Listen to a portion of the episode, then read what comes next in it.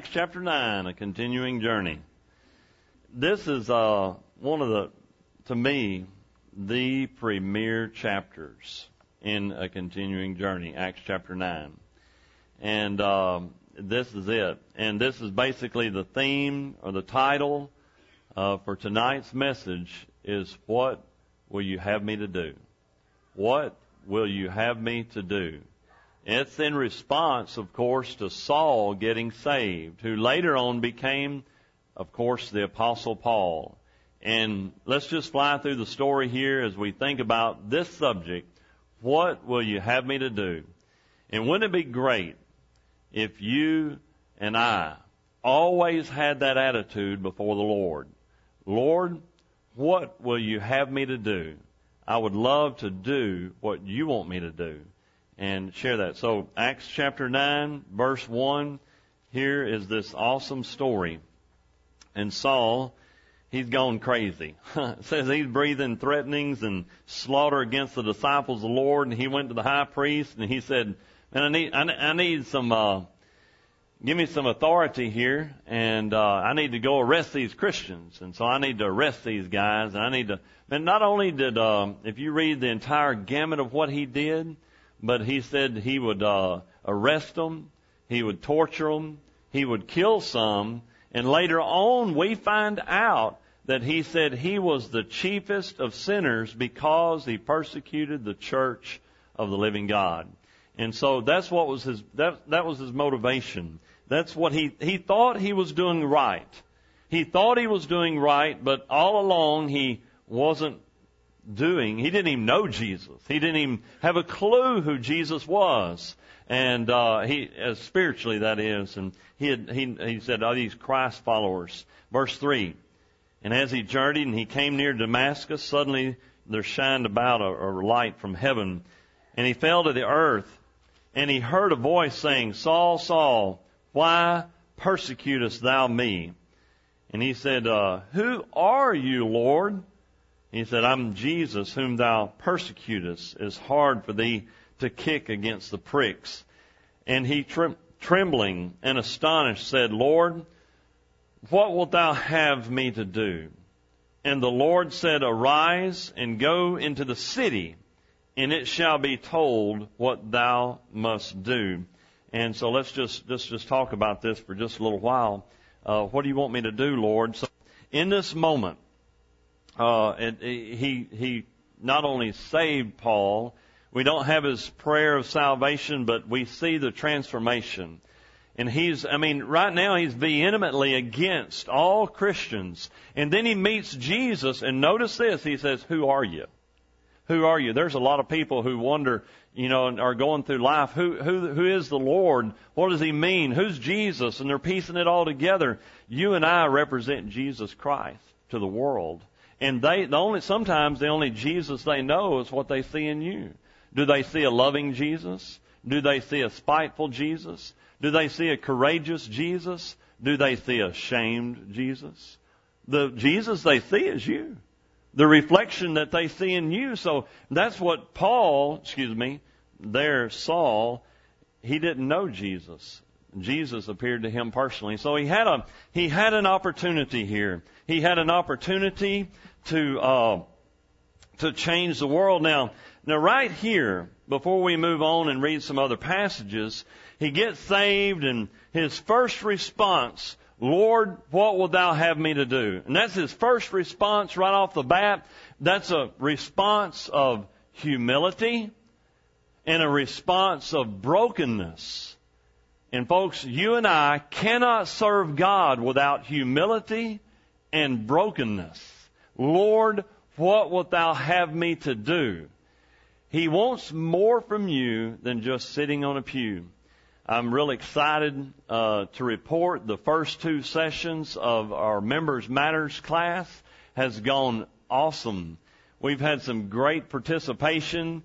Uh, we've been in, really investing uh, we've got some of those I am a church member books. If you come to the class, you'll get one. I'll ask you to read it. It's a short read, doesn't take long. At the end of each chapter is a place to sign and say, I've read this and I really think that I need to step it up as a church member.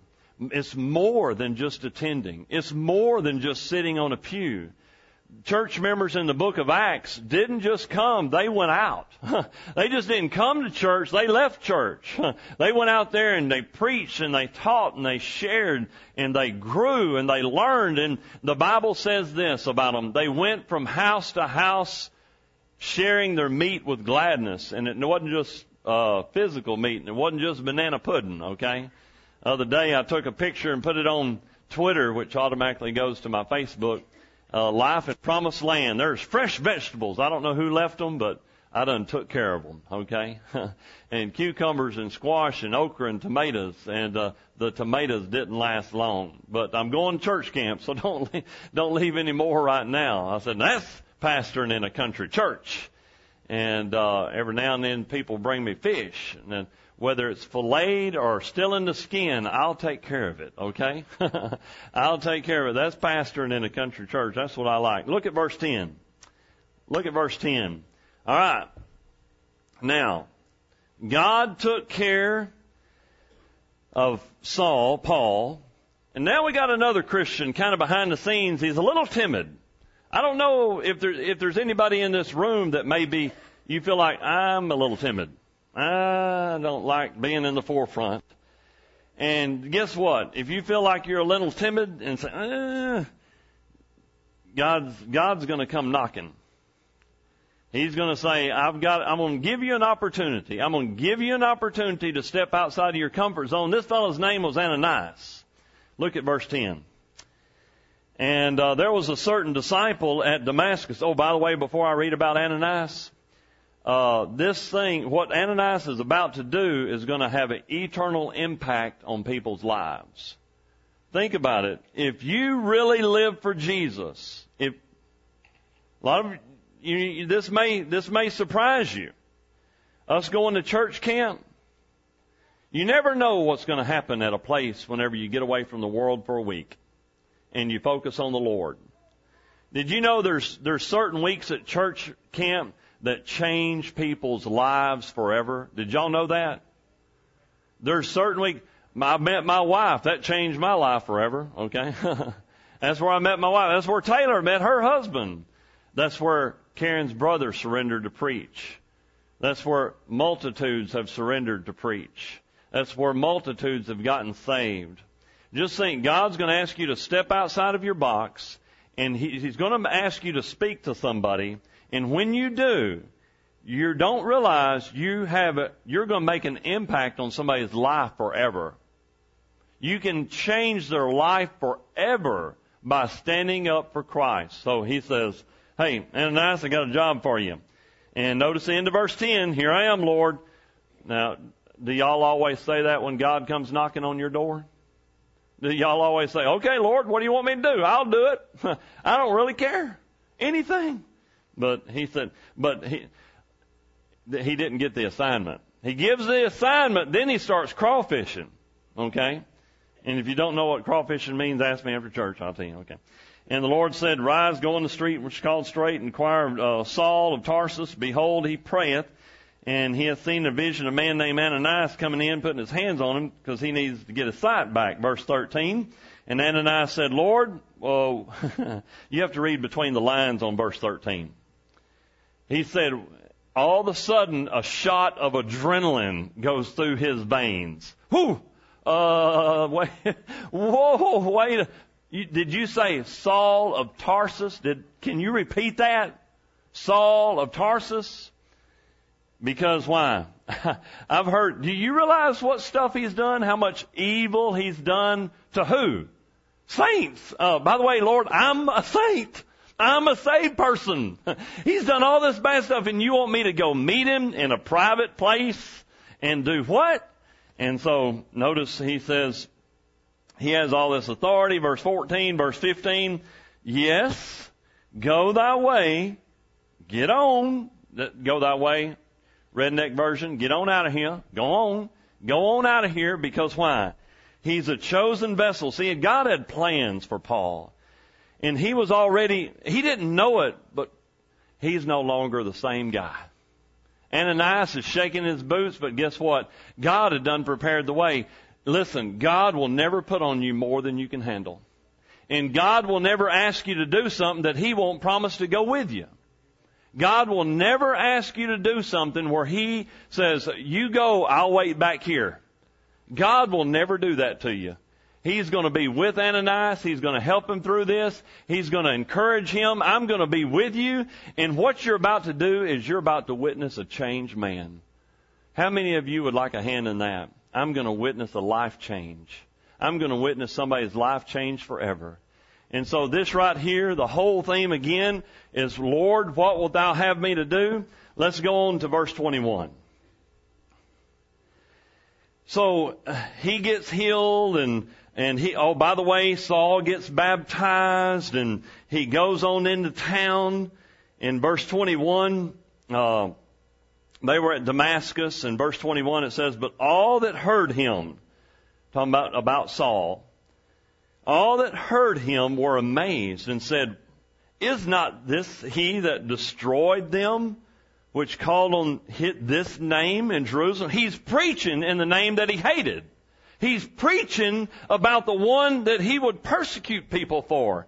And they came hither for that intent that he might bring them bound unto the chief priest.